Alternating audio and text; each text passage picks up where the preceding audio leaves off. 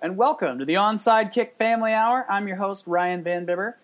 With me today, as always, Stephen White and Danny Kelly. How you guys doing today? Doing well. Doing awesome. Excellent. Um, guys, the season's over. That's it. The That's crazy. 2015 regular season is done. Where did it go? Where did the time go? Where did the time go? I don't. It was uh what we had. I think what uh, four games on Sunday actually had some sort of playoff implication to them. Yeah. It was easy to not pay attention to quite a few of those games. Yeah, we kind of. I mean, you kind of knew too going into this week, last weekend rather, that you know most of the teams. What it was the final AFC wild card spot was the one was the only place that had. I mean, was the only spot up for grabs going into week mm. seventeen. The rest of the stuff kind of at, at on the line was seeding order. Right. And I guess there were like 512 possibilities of seating order, though, in the AFC Jeez. going in. So there was quite a few uh, scenarios that could have come out of last week. I guess what was the most surprising? Well, I mean, you know, we know the play. We know the playoff order now. We look back at what happened. What was sort of the most surprising thing about how the playoff order has s- stacked up for y'all? I think the Broncos getting the one seed was kind of well, it wasn't shocking, but the, with the way that they they could have come out as the six seed too, I believe. Um, so they could have been pretty much anywhere in there. But having having them, you know, leapfrog the, the Patriots into the to the one seed was pretty surprising to me, just based on you know they still have major questions at quarterback. Like I don't even know if they've named a quarterback for this week yet, or, or for uh, next week, I should say. They have the bye, but um, I don't know. That was kind of crazy to me. That they they just seem like they've been in flux. Obviously, their defense is is elite and, and can win them games alone. But um, I don't know. It, that I think that one was the weirdest for me. Stephen, what stood out to you? Uh, that was probably one of the top ones for me, also. But but right behind them, the Kansas City Chiefs, coming back from the early se- uh, early season injury to uh, their running back, starting off I think one and five, and now they almost almost was able to come all the way back and win their division. Yeah, And I know people talk about the Seahawks a lot, about them being a, a very dangerous team going into the playoffs. And I even saw somebody say that about the Steelers. But I'm telling you, man, those Chiefs, they were scary, especially if J- Justin Houston gets back. They would scare me a lot too going into these playoffs. yeah, they really have that. I mean, I can I kind of liken it to a little bit like the Ravens in the 2012 season. I mean, they weren't necessarily the best team, and the odds makers didn't give them the, the best odds to win the Super Bowl when the, the playoffs started. I mean, in fact, they were a wild card team that year, but they kind of have that mix to them, you know? Yeah, I it's like uh, you know, I think Alex Smith is kind of underrated too. I think people are kind of discounting what he can do. Um, not that he's like you know necessarily like a top five guy or anything like that, but he's played really well for them. Um, I think uh, you know I think because I put the I put the Chiefs at I think three in my power rankings this week and last week, and that I think that generated some discussion. So I was kind of uh, perusing the Chiefs fans' thoughts on that. I think they're worried about their offense, obviously, but um, that defense has been really, really strong. And, and like Stephen said, if they get Houston back, um, you know, they're going to be kind of a scary team. So, um, yeah, I think they're they're worried about you know the offense being effective enough in the playoffs, and that's definitely valid. But um, it's it's kind of funny the the way that the NF, the AFC is set up because both the, the Broncos and the Chiefs are very kind of similar in in that sense. The offense is really you know down, where, whereas the uh, the defense kind of carries them. So it'll be interesting to see what happens in that in that conference for sure.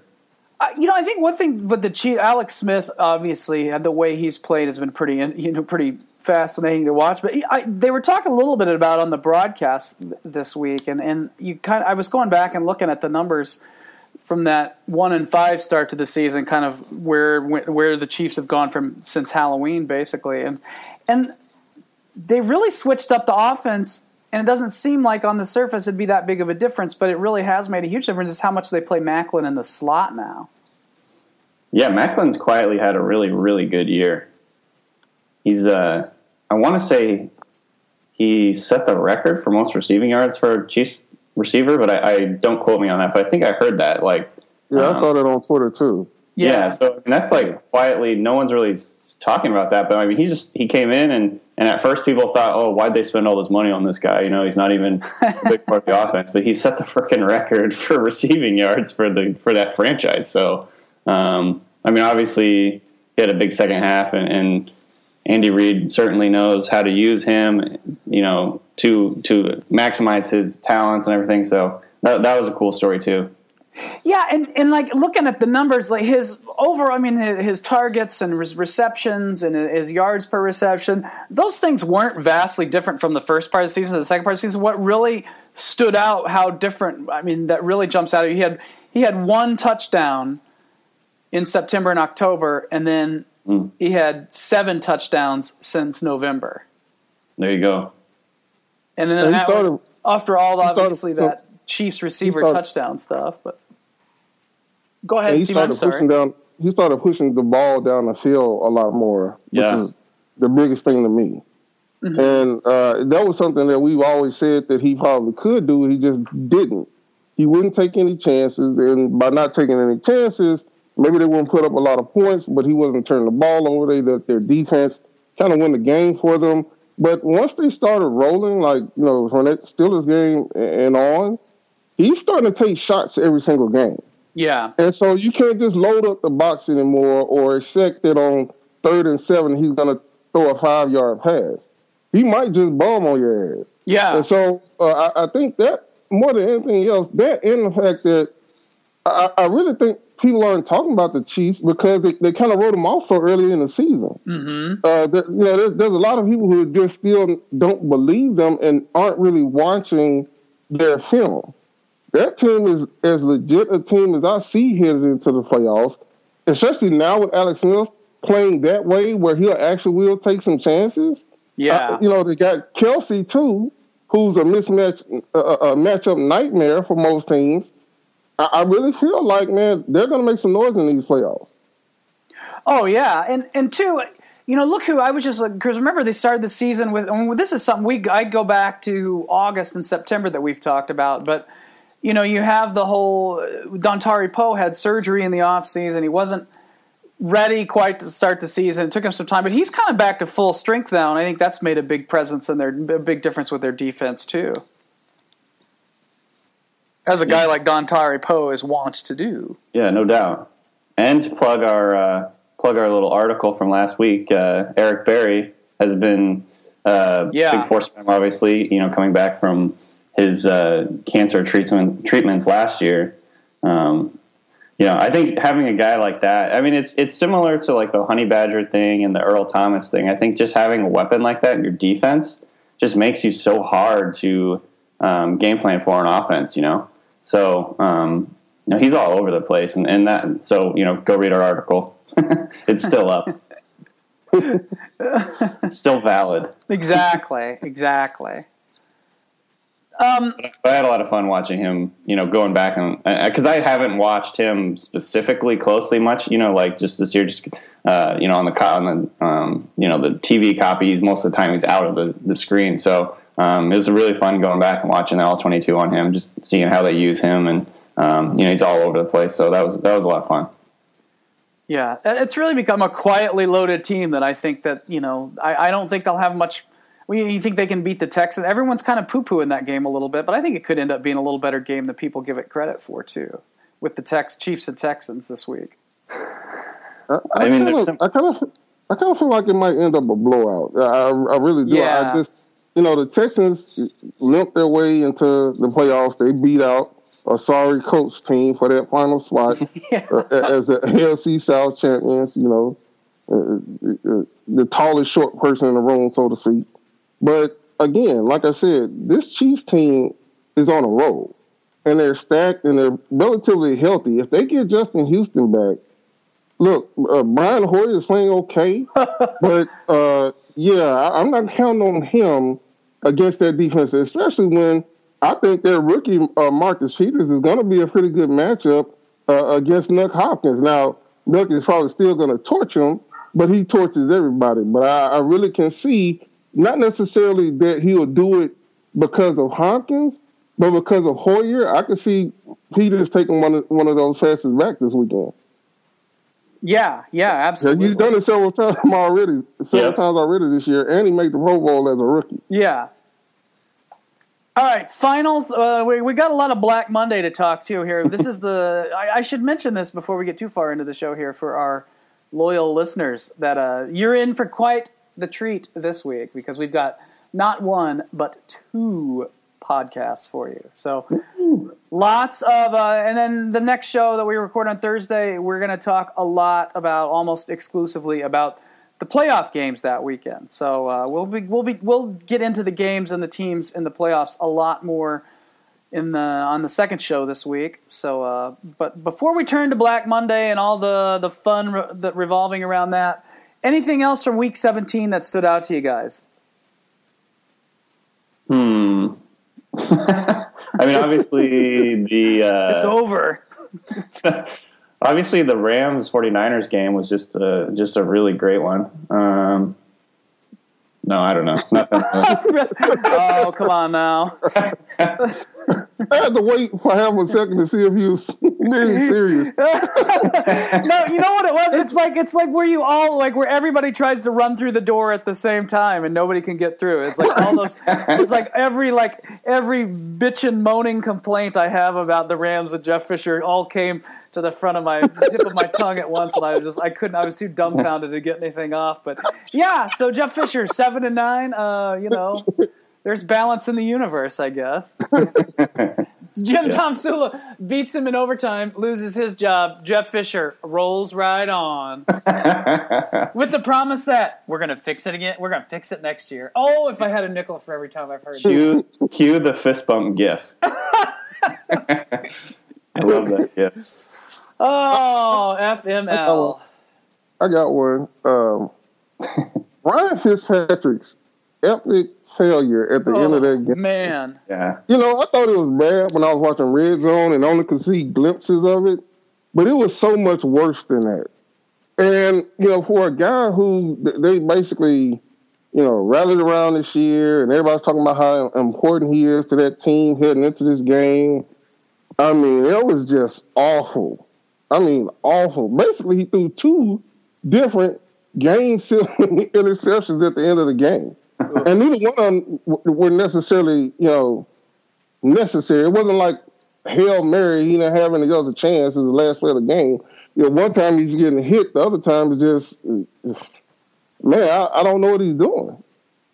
And, and, and it just it's completely destroyed because like for the last three weeks that everyone's been really riding that Ryan Fitzpatrick narrative is like, hey, he's really good. We, I mean, not that he's been he bad, had- obviously yeah, this season, been. but Uh, he had been good. That's, that, that's Yeah. really the thing that got Yeah. me is that he basically had kind of willed them on offense to the to the precipice of the playoffs. Yeah. hell, he was he kind of pretty much already assuming they were going to get to the playoffs because they were talking about Brandon Marshall getting to the playoffs. Oh, and yeah. Ryan Fitzpatrick getting to the playoffs, and you know, little did we know they were going to lose that game in such a spectacular fashion. I I think if he had been playing bad all year, it wouldn't have been as much of a surprise. But man, to go out like that, that's got to hurt. Yeah. It really does. And they even really like a Steelers loss could have put the Jets in there too, and they didn't get that. Obviously, the Steelers played the Browns, so you know how that kind of goes. But it's uh, man, I guess maybe we were just so. I guess it's not exactly a high bar for quarterback play in New York for the New York Jets anyway, but. But I man, think that, that- that just had situation sting. that whole situation was surprising because I think a lot of people kind of, uh, I mean, not had not hadn't written off the, the Steelers for being in the playoffs, but it looked like pretty low probability that they would make it in. Um, but man, now they're in, and uh, they look like a dangerous team. And the Jets, uh, yeah, they just kind of fell on their face, tripped on their dicks, if you will, as the kids like to say. as, as they're wont to say. Yeah. All right, well, let's get into uh, let's get into the Black Monday fun. Um, by now, everybody kind of knows who's in and who's out. Uh, mostly, everybody's out at this point in, in time, but uh, it's uh, I, I guess the biggest surprise so far. What it has either been the Colts deciding to keep Pagano and Grigson, who reportedly haven't gotten along at all Yeah. for the last four years, or but they hiked it out. They hugged it out, or or firing Chip Kelly just a few days before their last game of the season. Yeah. Which one's the weirdest to you? I, I, guess the Colts thing to me is the weirdest because uh, you know you read the stuff that kind of came out about Chip Kelly, and obviously he didn't do a great job as a personnel man. There was no question about that, and and right away there was kind of some buzz that well he wasn't willing to cede personnel control, so that was kind of the deal breaker. But then you read about like his personality and and getting along behind the scenes, and I'll tell you what, man. You know, NFL owners, it's just a different. They're those billionaires. It's it's a different world, and and you got to be different you got to show nothing but deference to the to a billionaire, or they're gonna fucking put you out on your ass because there can only be one, you know, set of balls in the same room at any given time. so it's uh, I don't know. Maybe this is just my sort of you know shitheel underclass upbringing showing out here, but it's. it's like uh, you know you, you can't get along. But there's also Chip Kelly, and, and, not even just with you know his inability to get along with Jeffrey Lurie. He just seems like those guys, one of those guys that just is hard to get along with in general.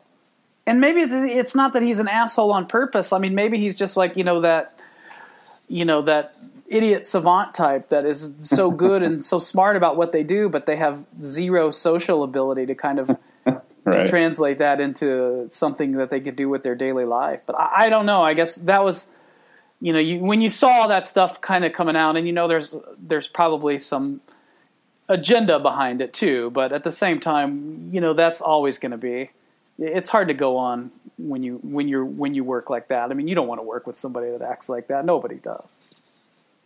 Well, yeah, it, it's always you know it's always fun to hear. Uh, maybe not fun for Eagles fans, but to hear kind of the uh, the things that come out after stuff like this happens. You know, because that because once once the guy gets fired or once a major decision gets made, then all, all the rumor mill you know becomes full of stuff. And um, you know, the, there was one story that uh, the Godfrey, the, the our SB Nation reporter, uh, told yeah. he was walking behind Chip Kelly. And this is true. Obviously, it's not a rumor, but um, you know he was walking behind Chip Kelly, and, and he was talking about how he can't wait to blow everything up and stuff it's like I don't know. I, to me, it, it's just interesting hearing about all the stuff that comes out. It sounds like um, Kelly's, uh, you know, his his relationship with the front office people, the owner or whatever, was more a part of the decision than maybe you know necessarily. Like, like well, this is pretty obvious, but more than his like X's and O's or whatever. Like, um, it was just more like I think it just wasn't working out relationship wise between them. Yeah, Stephen, what any of those things stood out to you, surprise you? Well, uh, uh, I want to kind of touch on what what Danny brought up a minute ago with Chip Kelly, for instance. Um, somebody wrote an article this week, and, and this is not to bash him, but I, I kind of found this outpouring of uh, angst over Chip Kelly getting fired to be a little bit comical, to be quite honest with you. yeah. And this particular column argues that Chip Kelly getting fired shows that there'll never be a quote unquote never be another Belichick, which Belichick got fired from his first head coaching job. So listen, and that's just where it starts to be contradictory. Yeah. And uh, the thing that I need people to understand is, look, you don't have to hold hands and sing kumbaya in the locker room together. But as an NFL head coach, hell, there's plenty of guys that are great with X's and O's. What makes you a good NFL head coach is knowing how to relate to the players. That doesn't mean you have to be their buddy. Yeah. It really doesn't. And look, we've seen people get fired because they're a quote unquote players coach, and we've seen people get fired because they're a quote unquote a hard ass. It it doesn't have to be either or. But you're going to have to talk to them like men, and they're going to have to be able to relate to you, and they're going to have to actually trust you and believe you when you say certain things. And if they don't, eventually you're going to lose the locker room, no matter how quote unquote smart you are or not. Yeah. You, if you can't inspire men, grown men, then you're not going to be a good NFL head coach. I don't give a shit how smart you are. You can take all the Wonderlics in the world. It won't matter. You need to know how to lead grown men. Yeah. That doesn't mean you have to be buddies. And this is a popular misconception. Tony Dungy, people always called him a, a player's coach and stuff like that. Tony Dungy wasn't in there giving us hugs and, and patting us on the back. You know? And, and, and I tell people this all the time. I I don't know that I've had another coach that made me want to not fail as much as Coach Dungy. Like I didn't want to fail for him. I want to win for him. But not because he was buddy buddy or anything like that. It's because he scared the living daylights out of me. he would look at you in such a way where he didn't have to raise his voice. He commanded this certain amount of uh, uh, respect without having to yell and scream. Yeah. But he, at the same time, he would, like I said, he wasn't running around giving us high fives and a lot of pops out to practice just for the hell of it. he was as, as, as, an exacting a coach as you'll find, but he found a way to also reach us. Yeah. And it doesn't have to be his way, it doesn't have to be Parcells' way, but you better know how to do that. And so, like I said, this angst over Chip Kelly getting fired in the first place is just amusing to me because it, it was obvious from early on that this was going to be a problem. When you got in the history of the NFL, the same NFL that wouldn't let uh, black quarterbacks actually play quarterback and black middle linebackers actually played middle linebacker until well into his existence. How many times have you ever heard more than one player on the team call a coach racist? Yeah. And it's not to say that he was racist, but you need to get to the bottom of why you got two different players basically intimating the same thing. Mm. Yeah. And find a way to overcome that. So if you can't do that, and look, again, this is not about him being racist or not. This is about him not being able to reach different players of different backgrounds, grown men, the way evidently he was able to reach them in college football because they weren't grown yet, and he was a lot more. He had a lot more power over them. Yeah, this is not going to work. If he hasn't learned anything from this, if he comes back and tries to be the same way, he's going to have the same issues. Period. Point blank. So you know, maybe the main reason why I found the article comical is because shit, he wasn't even fired yet, and people always talking about the next job he was going to get. So it's not like Chip Kelly is going to be out of the NFL for good. He's not Greg Schiano, who's just a jackass and no shit. yeah, exactly. you know, he does know some things, and so he's going to get another opportunity anyway. What it comes down to, it ain't about being cuddly, which is what this guy referred to as being the only coaches, I guess, that he thinks won't get fired. Cuddly. I, I don't even know a fucking coach who is cuddly. even the worst ones. Shit, Jeff Fisher is definitely not fucking cuddly, even if he right? So, no. um, I, I, just it, it just kind of blew my mind that, that, that people were so upset, but nobody was really upset when they thought Chuck Pagano was going to get fired, and he actually had done some shit, like go to the AFC Championship game last last year. I just thought it was funny. Yeah, and you know, and and and you mentioned the Fisher thing, and that's you know, I think that's part of his. We joke about his longevity in the NFL eh, compared to his record, but his play. I mean, his players like him. I mean, he gets along with his players, and it's not because, like you said, it's not because it's it's all hugs after practice and he buys them ice cream and stuff. It's you know, he respects them, and there's an accountability there, and he treats them like men, and and and and he really does that part of the coaching job well. He just, you know, he, he, he's maybe lacks a little bit on on the scheme side of things, but it's a, uh, you know, his players play for him. I mean, even though that they get frustrated with the losing, they really don't. It's not open rebellion on him like you see in in, in some teams where they where the losing kind of starts to take its toll. Uh, it's fascinating to watch, and then just the the reminder of how much the personal relationship part of this, and it's so easy to kind of look at it from afar and think about schemes and talent and the right players and that sort of thing, but it's it, that the personal relationship element that still you know governs everything we do, whether we're you know playing football or running a football team or or trying to make an editorial system work. It's it's uh, it's interesting. Pete Carroll talked about this yesterday. Um, I don't know if it was related necessarily to the, the firings, or I think it was probably just because it was Black Monday or whatever. But um, he he brought up his, his relationship with uh, with Paul Allen, the owner of the Seahawks, again, and how Paul Allen you know, he's a busy guy. He's like this crazy billionaire who goes off and tries to find dinosaurs and has like a spaceship and everything. But um, he, uh, he, he, I guess Paul Allen, like the, one of the main reasons he credits the Seahawks success is because Paul Allen kind of just like trusts uh, John Schneider and Pete Carroll to do their thing. And I think, you know, obviously Pete Carroll has, um, final say in everything as the whatever he is, the executive team president or what I don't know what his actual title is, but he has he has say over John Schneider, which is interesting. But he actually, I think he trusts Schneider to do the personnel side of things and kind of lets him do that. Yeah. And so it is. It's like a it's like a really important factor is the trust between Carroll and Schneider.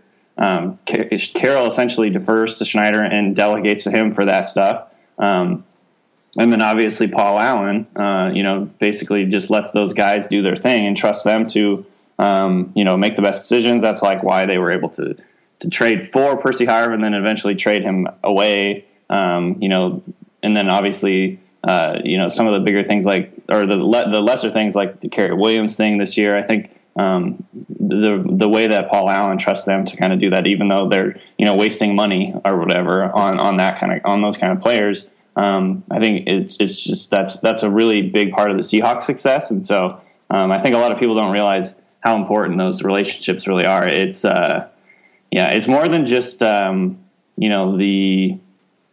I guess uh, it's more than just what's going on on the field. Obviously, you, you have to trust the guys that you work with, and have to have uh, good continuity and chemistry. That's why I don't think the Colts situation is, is going to work out. Like, I just think it's a dumb idea to keep going on with that because um, I just don't know how they can all of a sudden get along and, and trust each other after what, what's kind of played out there. Yeah, I think that was really the most. I mean, out of all the Black Monday stuff, that's really kind of been the most surprising because you know Pagano looked like it was like out of all the teams that could be firing their head coach, like that seemed to be the easiest, surest thing in the mix. And then you'd read about you know like that Bob Kravitz report, which obviously came from somebody in Pagano's camp the week before, you know, the, in the days before their last game, was just the kind of stuff that you know. How do you salvage a relationship like that when the general manager's supposedly telling you to play Trent Richardson, even though he sucks, because you know he needs the narrative to be there that it wasn't a bad trade on his right. part. Right. Yeah, I mean that's I mean that's just the kind of stuff. I, I just don't see how it's going to be any better. And I mean, it it'll yeah. work. And, and, it's not like the owner there, and, and, that's the other thing with the Colts. It's like it's not like you have an owner there who's gonna. I mean, do you trust Jim Irsay to to kind of come in there and say, "Listen, you're gonna both be accountable to me, and I'm not going to put up with this shit." Well, here's here's what I will say. Um, you know, they they kind of neither one of them would have picked each other for those roles. I don't think. Yeah, they they kind of got put together at the beginning. And so there's a possibility. I'm not saying that this is what happened or this is true. So there's a possibility that they both had had shit on their chest that they've been wanting to express to the other one, you know, upfront and honest, brutally honest about it, about what they didn't like and what they rather would have done, but maybe haven't said because they were trying to fill each other out or they couldn't get a good read on the other person. And they knew because they weren't tied at the hip that if one of them went and complained to the boss, maybe the other one's going to get fired. Yeah. And so there's a there is a possibility that they finally said, you know what, fuck it. I'm going to say the shit that I've been wanting to say to you for three years, and then I'm gonna move on. And then they both do it, and they realize maybe they weren't as far apart as they thought. Maybe they weren't as far philosophically apart, yeah, as they as they thought. And if that were the case, Uh, you know, here's the thing for me.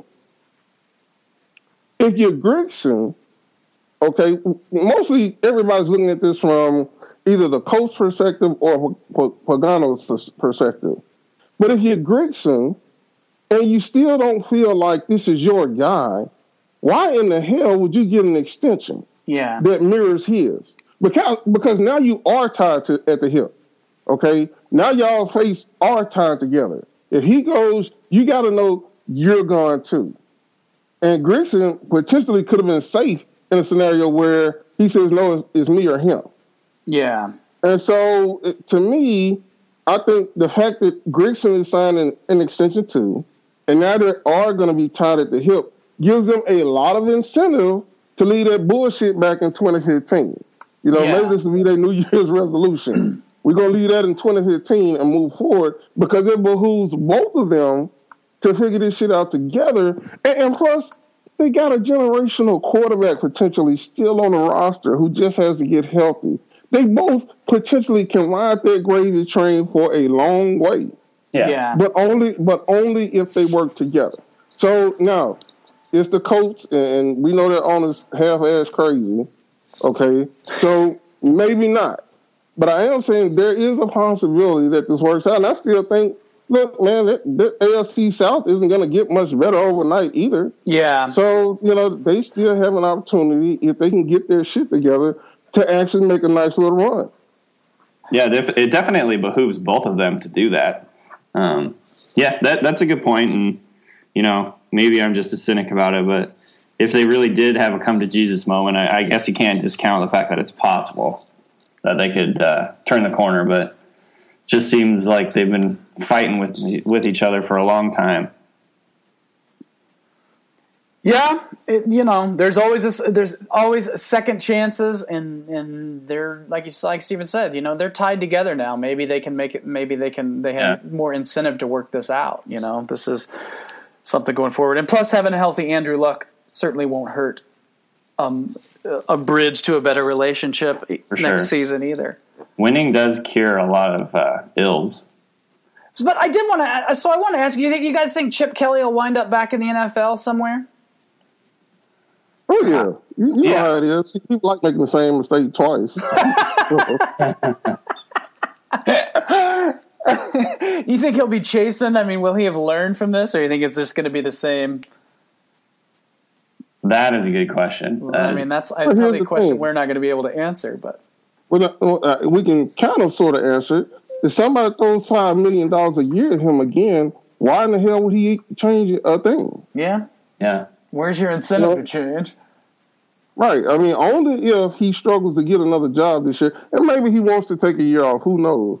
But if he actually wants a job this year and, and can't get the first, the top two or three on his list, that might be the only way I could see him changing something. But if he's getting pursued the way all these reports are saying, shit, why would he ever change? Yeah, Yeah, he might. I mean, he might even like if you look at his overall record there. I think he was twenty six and twenty one or something like that. Uh, two ten win seasons. He might not even look at it necessarily like it was a failure. you know, and Oh, so, no. How easy would, would it be for him to rationalize that? Look, maybe I just overstepped my bounds, and, and, Right. and personnel ain't my thing. I'm Yeah. this coaching. I, Yeah. I personally feel like the the the personnel stuff was the the you know the cherry on top because I'm pretty sure some of the, the other moves that were made when he wasn't GM yet were at his you know discretion or Yeah. at his direction. But you know, I can see him rationalizing that so that he doesn't think he did anything wrong. yeah, I think he just when he applied when he's call he's supposedly calling teams now to let them know he's interested. So you think he just is like, listen, I know you've heard about me, but I'm going to give you one thing: Nick Foles. I mean, that's a strong argument when we think about it. Now. It is kind of considering the state of quarterbacking in the league right now. But uh, we'll, uh, it'll be interesting to see how this all plays out. I mean, really, the black. This is really just kind of the firing period right now. We're still in a little bit because you, there's still some. I think there are still some decisions that could come down. We don't know what's going to happen to Sean Payton. It sounds like I think Rapoport said earlier today he might wind up either in San Francisco or stay in New Orleans. We'll see what happens with that. Um, Jerry Reese isn't out of the woods yet. I mean, the Giants uh, and Tom Coughlin parted ways, but uh, Jerry Reese, the GM, GM there, isn't out of the way. And you heard Mara at this morning's press conference say that the, they've had some bad drafts, and they're, they think that was a bigger problem than the results Coughlin was producing on the field, which was kind of telling to me.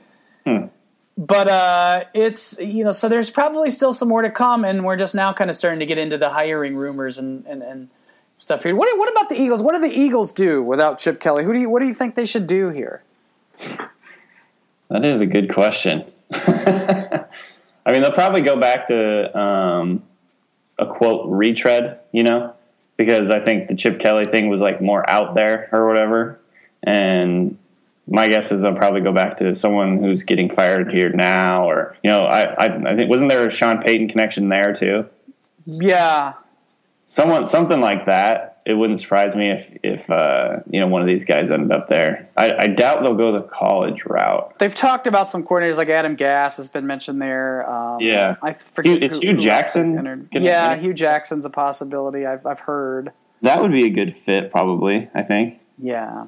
Um, and it's, it's, always weird this time of year because you never know. Like the reports are coming out, and Schefter, Rapoport, those guys will will tweet something out, and you never know: is this coming from the team? Is this coming from the coach's agent? Is this coming from, you know, where's this coming? There's always a lot of subterfuge right now. So, I wonder if they're going to try and get Jim Tomsula. He's available. that was low blow. He didn't deserve that. He beat the Rams. That's true. um, what about the Giants? What do you think the Giants do without Tom Coughlin now? Yeah, that's like the that's probably people say that's the most attractive location right now. Do you think that's more than more than Philly even? I would say so. Yeah. I mean, you've got a good cap situation. You've got a supportive owner that's not, you know, Jimmy Haslam or something like that. Um, what about this Matt Patricia fellow? The Patriots DC. He's had had some uh, interest in a couple areas, and so he could be a guy that, that I think yeah. it's like same. It's going to be the same guys everywhere. You know, Adam yeah. Gase probably.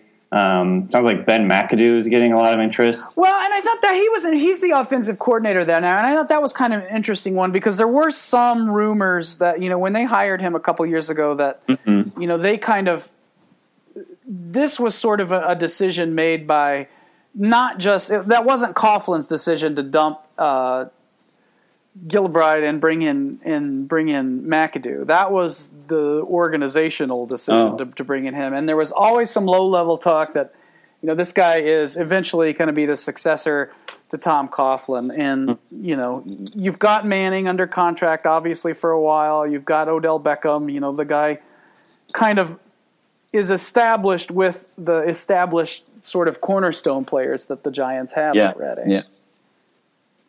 That one surprised me. Um, it kind of feels like that would be something the Giants would do. I don't. I mean, I don't know their front office well, but it just kind of that kind of decision seems like something they would do to me. Um, so that's definitely something that they're. I mean, it looks like Ian Rapoport even said that they'll talk to Ben McAdoo today. Yeah. So uh, well, they're also going to talk to Spagnuolo. That probably wouldn't be an advisable thing to do if you're the Giants. yeah. So there's um okay, let's go to Miami because the Dolphins situation's always an interesting one. Once yeah. again, they've got their sights. Set, it sounds like they've had their sights set on. Uh, they talk big. This is you can always tell the stuff that comes from the Dolphins because they always talk about how they're going to go big. They're going to hire a big time coach, and then right, and, and, then they obviously it's not an attractive spot with Stephen Ross and now Mike Tannenbaum, who is sort of firmly in charge of all things football there. Is this the year the Dolphins break trend and get somebody good, get somebody they want, or do they have to settle again? I think that there's a good chance that Mike Tannenbaum makes a good hire. Yeah. Um, you know, he was the guy who was there with the Jets when I signed with them.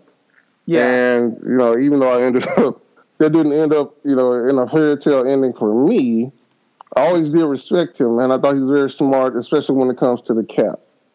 Um, shit, he worked out my contract like in a matter of minutes uh, while I was still there. The details and everything. So um, he's a very smart guy. You know, I don't know that he's necessarily the most uh, personable person, but I think he's very competent. And while I while I kind of feel bad for uh, Dennis Hickey because you know when they brought Tannenbaum on, they kind of I, I, can't see that have, as having been a very uh, good situation for Dennis Hickey. Yeah. When uh, ex GM comes in and you're the GM already. Yeah. And then of course they they they fired him uh, after the season. But but I think that Mike Tannenbaum is smart enough to get a very good guy. Now you never know how that's going to work out, okay? Because one, um, the biggest thing down there to me uh, is the quarterback. Yeah. And, and, and that's kind of how it goes. If Tannehill is not the right guy, then whoever they hire is probably going to be screwed. Yeah. Because they just gave Tannehill mm-hmm. all that money. Now, if there's a way for them to get out of that contract quickly, then who knows? But but it's going to come down to this: Can they get the most out of Tannehill? Because it won't matter whatever other moves they make, especially in that division. If if they can't get competent quarterback play and consistent quarterback play, they're never going to win the, the AFC East. So whichever head coach comes down there, he better know that. And there's a bunch of very good offensive minded guys out there that, that are being linked to the to the Dolphins job, which is why I do think uh, they're going to make a good hire because of the list of names they're going through already. I, you know, some of the names, of course, I would think are, are a little, you know, like long shots. Like maybe he's just doing them a favor. Yeah. Older guys has, has been out. I think Mike Shanahan has even talked to them. But I think when you get to the meat of the list of people they're talking to, it's a pretty good list. Yeah, it really is. And you know, I don't know. Is Tannehill salvageable? I mean, you're you're going you're stuck with Tannehill for two good years in Miami. I mean, there's just no way you're wrestling your way out of that. They're wrestling their way out of that contract. It's not for 2016, that's for sure. So you know, you're maybe another, definitely this season, maybe definitely next season, maybe a season after that. I mean, is there a way? Is is like, can you, is there somebody out there that can kind of improve, get more out of Tannehill, or is it is is it sort of an insalvageable thing at this point?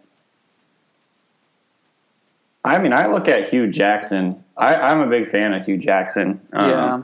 The offense that he runs in, Ball, uh, sorry, not Baltimore, but Cincinnati.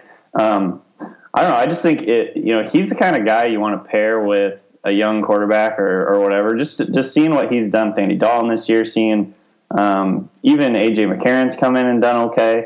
Uh, you know, in that offense. So I just think he, to me, would be you know a guy that, like if if you're looking to have develop a young quarterback, or maybe you're on the fence about the guy that you have, getting a guy like Hue Jackson in there, I think would make a lot of sense. So to me, it would be either that or like a guy like Adam Gase, one of these younger, younger, um, you know, offensive type guys that you know have a good reputation for working with quarterbacks and stuff like that. So to me, that to me, that's where I would go personally. um, I just was looking at a rumor tracker. I guess one of the the first interview that they've actually completed, the Dolphins, was with Mike Smith. yeah, and I guess that's sort of based on what he did in Atlanta with Matt Ryan. Right. right. But now I don't know that I would put Matt Ryan and Ryan Tannehill in the same category. No, definitely not. Josh McDaniels is another name that's been mentioned, and uh, you know the Dolphins have requested to interview him too. I'm sure the Patriots would just love to send Josh McDaniels to to Miami. I mean, the thing about it is, Tannehill has all of the physical tools now. Let, let, you know, let's yeah. be clear about that. He's very athletic. He's fast. You know, he can run the, the read option if you want to do that. He has a big arm, can make all the throws. It's just between the ears. Every once in a while, some shit goes haywire. Yeah, and you just don't know, you know, what he's going to do at, at any point in the game. He just has brain farts and and look, it's not like he necessarily has a strong cast around him. They obviously need to to upgrade the offensive line somewhat similar to the coach. But at the end of the day, he just makes way too many unforced errors. And that's the part that you can't trust about him. Yeah. But maybe a, another coach, a new coach, can come in and coach him up a little bit harder. I don't think, you know, Philbin would, would ever be mistaken for a hard ass. Maybe a different voice, a different guy, a different philosophy comes in and quote unquote fixes him. But I just, I don't know. Uh, it, it would take me a while to trust him. Yeah. You know, probably longer than it took me to trust Andy Dalton this year, and I'm still not exactly sure I trust him. But then you see the alternative behind Andy Dalton, and which I guess Dalton did get his cast off today. They said it still looks like they're preparing for McCarron to start this week. Just as a quick aside, but uh, hmm. so that's the interesting news out of iffy quarterback on the iffy quarterback front there. What about Sean Payton? Do you think Sean Payton will stick around New Orleans? Do you think he's he, he would leave? And if I'm if I'm Sean Payton, I think this might be a good time to get out of New Orleans because they're obviously they're going to have to make some big changes yeah. there because you've got the contract situation with Brees. The roster needs a lot of work. I mean, the defense is a long way. It seems like from being they're the worst defense ever. Yeah, yeah, and it seems like it's more than just the coordinator that's the problem with that defense too. So mm-hmm. it's there's a lot of like New Orleans is getting ready to go through kind of a couple years where they're going to be. It looks like kind of competitive but rebuilding. And if they get rid of Brees because of his contract, then I think then you're like in a total rebuild type situation. Do you think that? Do you think that Payton and Brees will be a package deal? I had a, someone bring this up to me the other day, um, talking about how uh, Payton's potentially going to San Francisco. Does, would that mean like? Do you think Brees, you know, would get released then too, and then they could they could pair them together somewhere else? I mean, I, you know, if you're an owner or a general manager, that's got to be, uh, and you, and you don't have a quarterback, or you've been yeah. the victim would, of quarterback be, play, then you want to know. Interesting scenario if that went down. Um, you know, that because that's a potentially like franchise changing. That's you know you're getting two, you know, like really good coach, you know, according to reputation, and and then obviously one of the best quarterbacks in the NFL in a package deal. Yeah. So that would be huge for whatever team and whatever division that they would end up going to. I, you know, obviously as a Seahawks guy, it would be really interesting, but also kind of crazy to see him end up, see both of those guys end up in San Francisco. That could be uh, huge. Not that I would think that Payton would necessarily want to come to San Francisco, um, but but yeah, that would be interesting. Well, the San Francisco thing, it seems like they're going to have to. I mean, given the stuff that happened with Harbaugh and given the Who's stuff that you're coming there? out, yeah, it's going to have to be sort of if they bring in somebody like Payton, I think they're going to have to give him a, a, wider berth than they've given their coaches, and you just kind of wonder if that will work with the egos involved there. I mean, based on the the pre, like you know previous history, it doesn't seem like it.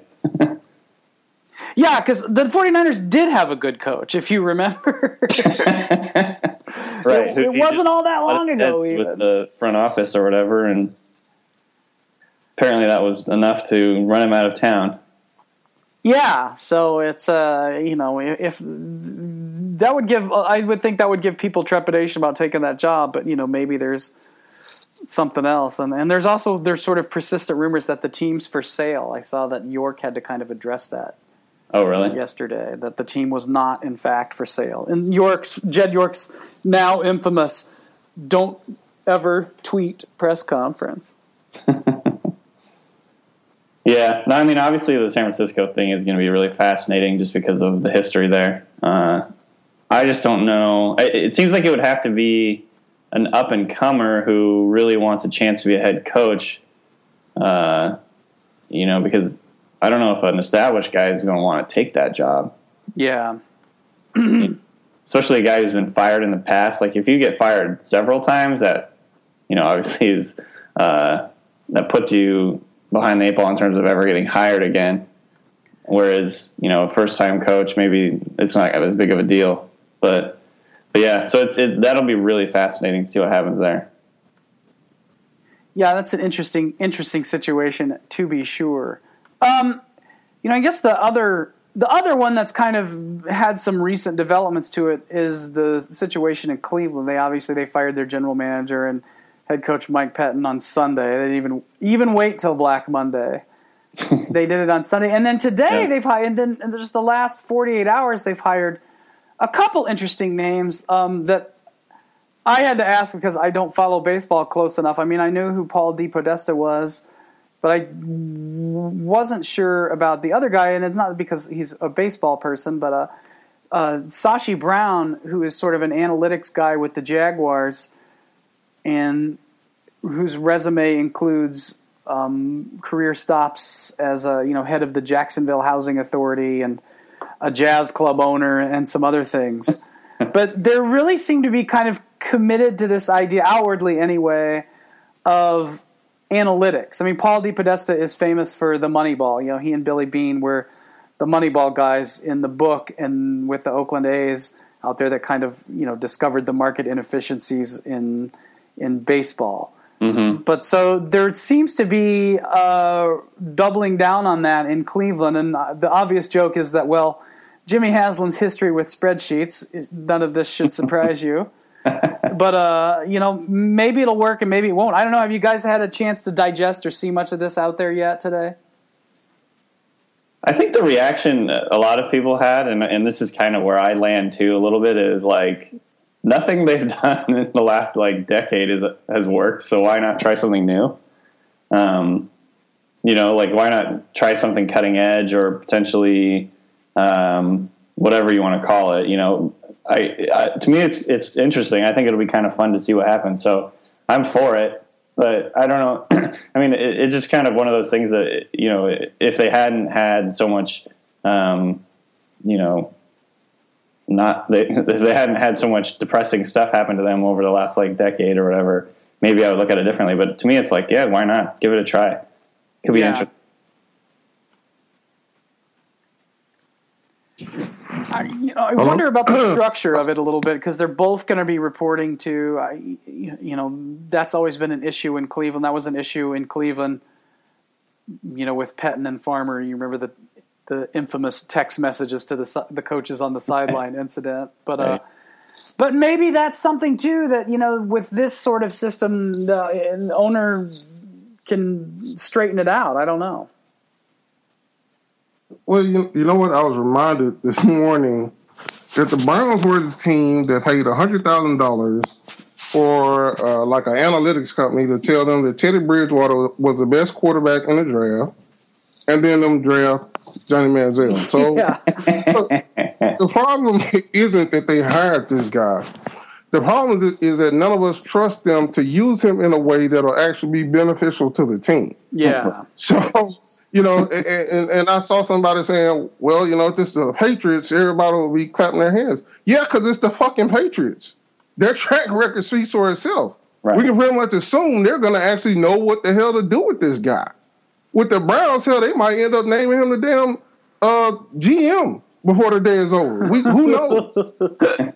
so, yeah, uh, yeah it, it's a smart move it's an innovative move, but you just don't trust these jackasses to actually use him to to you know the greatest benefit. So uh, I, I, don't think it's going to make some kind of larger statement to the league whether it, it succeeds or fails any more than you know uh, uh Chip Kelly and, and, his program up there, his nutrition program and all that that supposedly led to fewer injuries. Yeah, uh, in the first two seasons.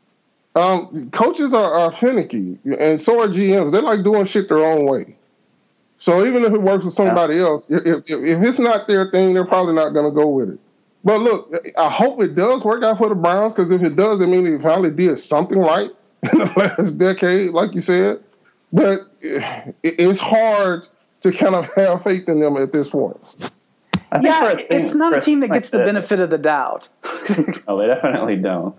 I think for a thing like this, it's uh, when you when you're bringing in a guy that you know they're going the analytics route, right? And I don't know exactly what the role is going to be or like who's going to be in charge of what, but um, I think it'll be a marginal. It's going to be a marginal thing. They still have to figure out a good coach, and like Stephen said, they have to have, find someone who you know gets along and works well with the front office, and, and um, you know then you have, they have to find good players. It's it's all margin. It's all like a piece of the puzzle um, you know, so maybe you know because people are talking on. I saw on Twitter like people say, "Well, now we'll find out if analytics work in the NFL." Well, not really. I mean, it, you'll see. Uh, you know whether it's something that people like and, and sort of think is is worthwhile, but this isn't like going to be the litmus test for whether it works or not because there's so much other stuff that goes into it. You know, they have to find a quarterback. They have to figure out what's going on with Manziel. They have to find a coach. They have to, you know, whatever. They have they have so much stuff they have to fix. that just getting into analytics isn't you know this isn't going to say like all of a sudden the Browns are good or or they're bad, and that's not going to tell the story on analytics to me. I think it's just um, it's something you know it's a it'll be a marginal thing. So maybe it'll be a marginal improvement, and then they'll start building on that and, and whatever. But um, to me, it's just like like Stephen said, there's so many pieces of the puzzle that um, you know it'll. But yeah, I mean, it'll be interesting to see what happens though. Well, I guess my question is, and I just thought of this, and I, of course I looked at like every time you have a smart thought, you can look at Bomani's timeline and see he's already thought of it like ten steps ahead of you because he's a fucking smart dude. but what is analytics in football? I mean, it's you know it's easier to put it in the context of baseball because there's so much more of an individual right. performance, a hitter and a pitcher. You know, a hitter's you know the team doesn't help anybody hit. I mean, it's still him trying to hit a ball that a pitcher's throwing, and you can break it down by left-handed stats. You can break it down by curveballs and fastballs and cutters and changeups and and situations and daytime and nighttime and stuff like that. But that's a lot more difficult. And I'm not saying that you know the scientific analysis type stuff doesn't have a place in the NFL, and I think we've already seen it start to kind of creep into that.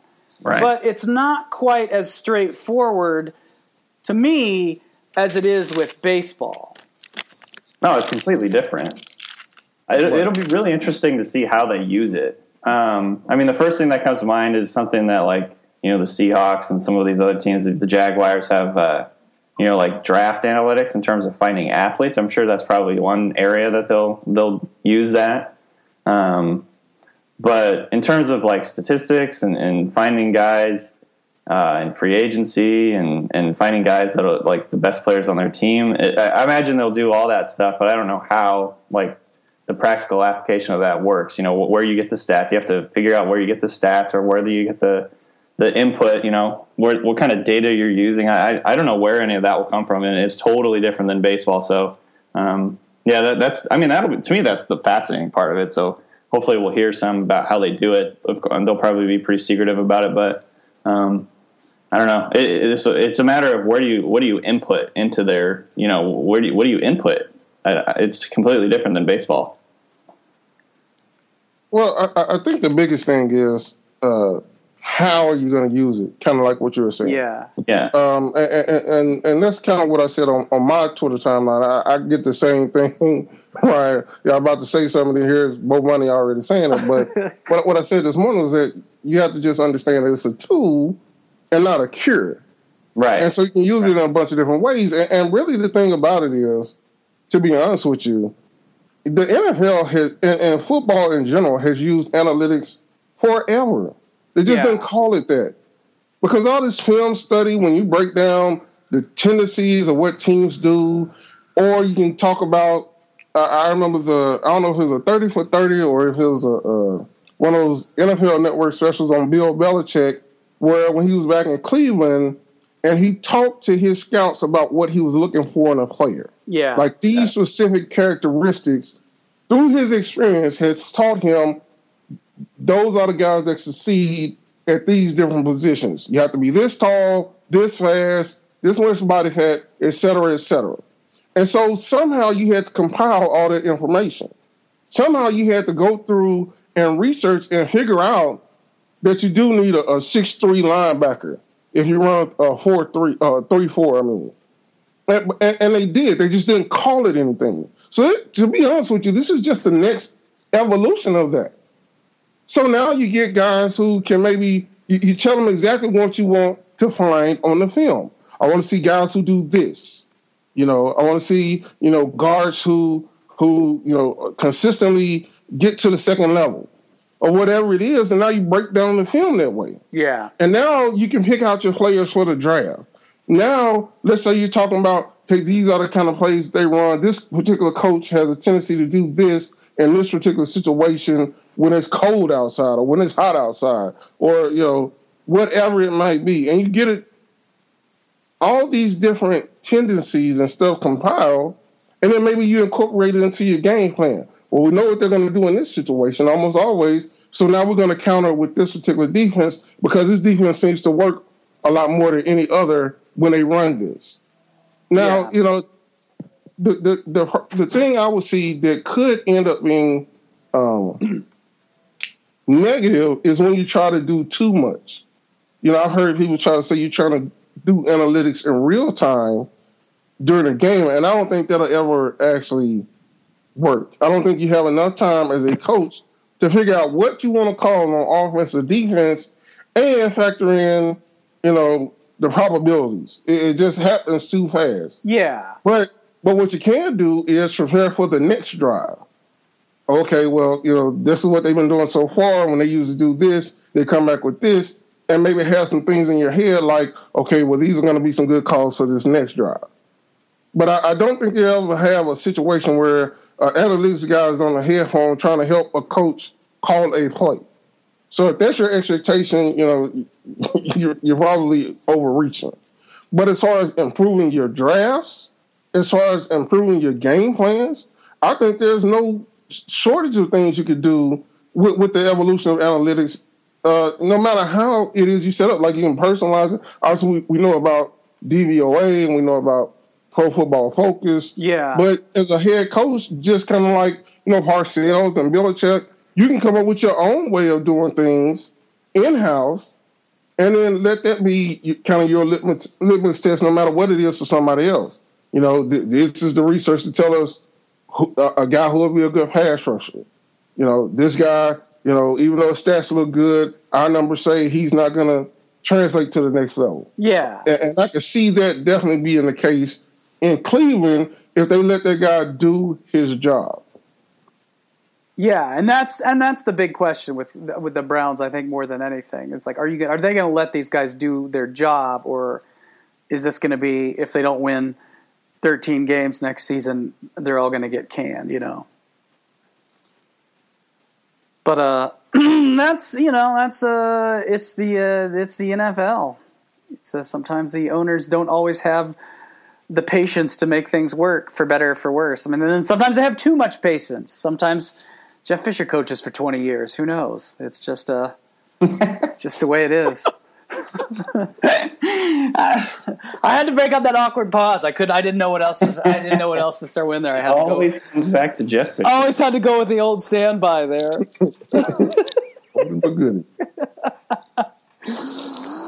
Um. Yeah. So it's been an interesting week in the NFL, and uh, man, we didn't even really well, and that was the plan, obviously. But uh, we've got four pretty good-looking games to talk about on on the next episode of the old podcast.